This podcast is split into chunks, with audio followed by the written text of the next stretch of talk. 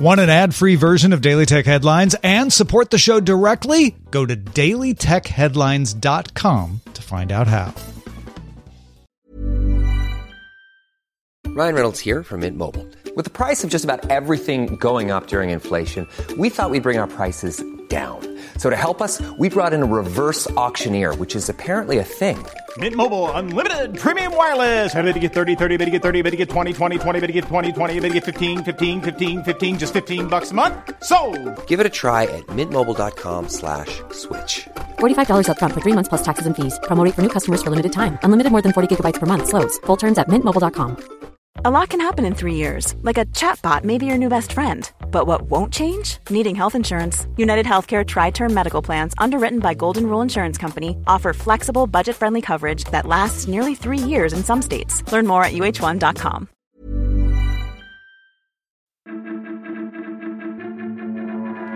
These are the Daily Tech headlines for Friday, January 24th, 2020. I'm Rich Stroffolino. London's Metropolitan Police announced it will begin using live facial recognition cameras for the first time on city streets. The cameras will be used in five to six hour intervals with a specific list of suspects for serious and violent crimes drawn up each time for identification.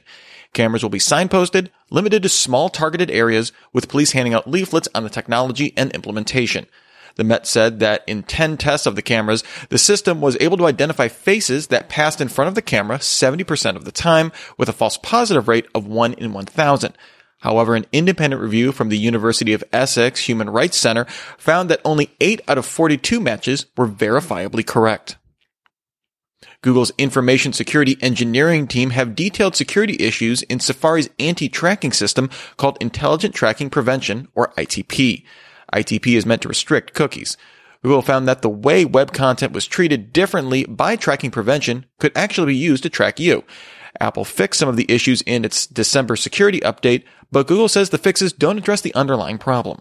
ITP uses an on-device algorithm to collect details about sites visited. Google detailed five attacks that can discover that information. Microsoft is making developer tools available for its dual screen Microsoft Duo Android device.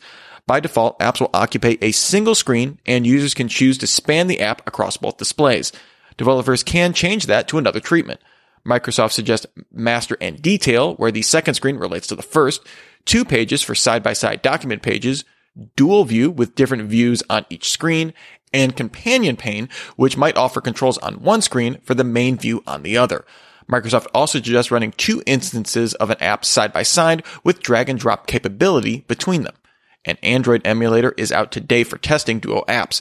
A preview SDK and emulator for the Windows 10X based Neo is also on the way. Microsoft has made web standard proposals for dual screen devices as well. Sonos CEO Patrick Spence published a statement clarifying the company's earlier announcement that it will stop delivering software updates to older products in May. Spence reiterated that all affected products will continue working after May, with Sonos providing bug fixes and security patches as long as possible. He also stated, quote, if we run into something core to the experience that can't be addressed, we'll work to offer an alternative solution and let you know about any changes you'll see in your experience. A new report from the analyst firm Location Sciences estimates that since the launch of iOS 13, the amount of background location data gathered by marketers dropped 68%, with foreground location sharing down 24%.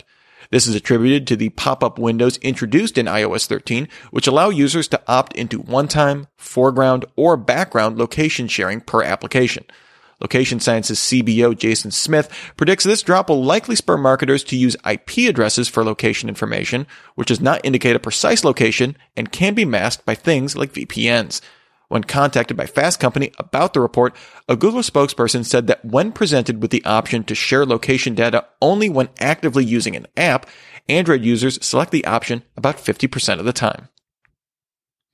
Google announced its search engine for datasets, Dataset Search, is now out of beta. Dataset Search launched in 2018 and lets any open access dataset add in metadata tags to its webpage to be indexed by Google. As part of its official release, Dataset Search is now available on mobile and includes new filters for data types, geographic areas covered, and whether it's free to use. Google indexes almost 25 million datasets with the service.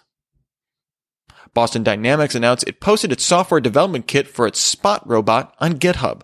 The SDK had previously been available to developers in its early adopter program, but developers will still need to be part of that program to lease a Spot robot to test code on.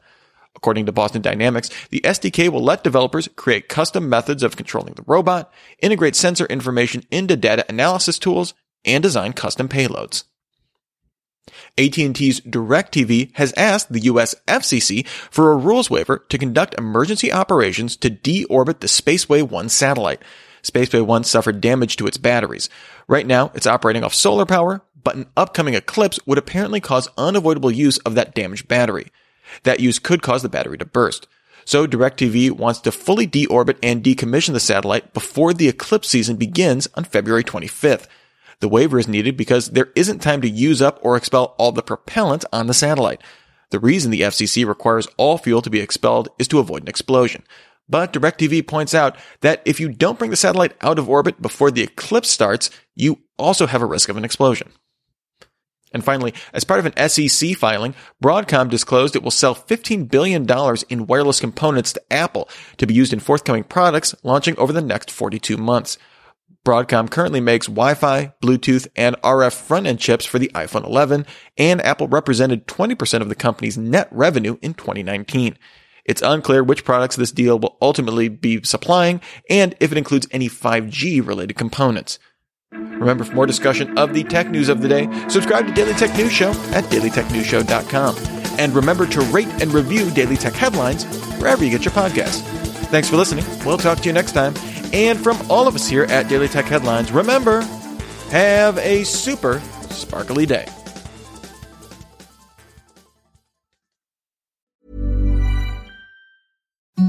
Imagine the softest sheets you've ever felt. Now imagine them getting even softer over time. That's what you'll feel with Bowl and Branch's organic cotton sheets. In a recent customer survey, 96% replied that Bowl and Branch sheets get softer with every wash. Start getting your best night's sleep in these sheets that get softer and softer for years to come. Try their sheets with a 30-night guarantee. Plus, get 15% off your first order at bowlandbranch.com. Code BUTTERY. Exclusions apply. See site for details.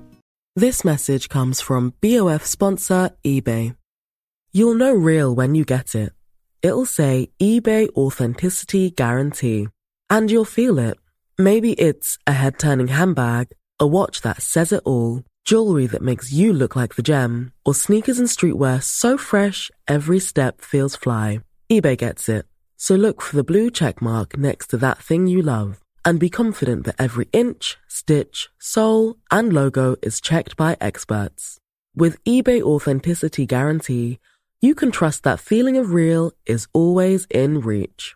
Ensure your next purchase is the real deal. Visit eBay.com for terms.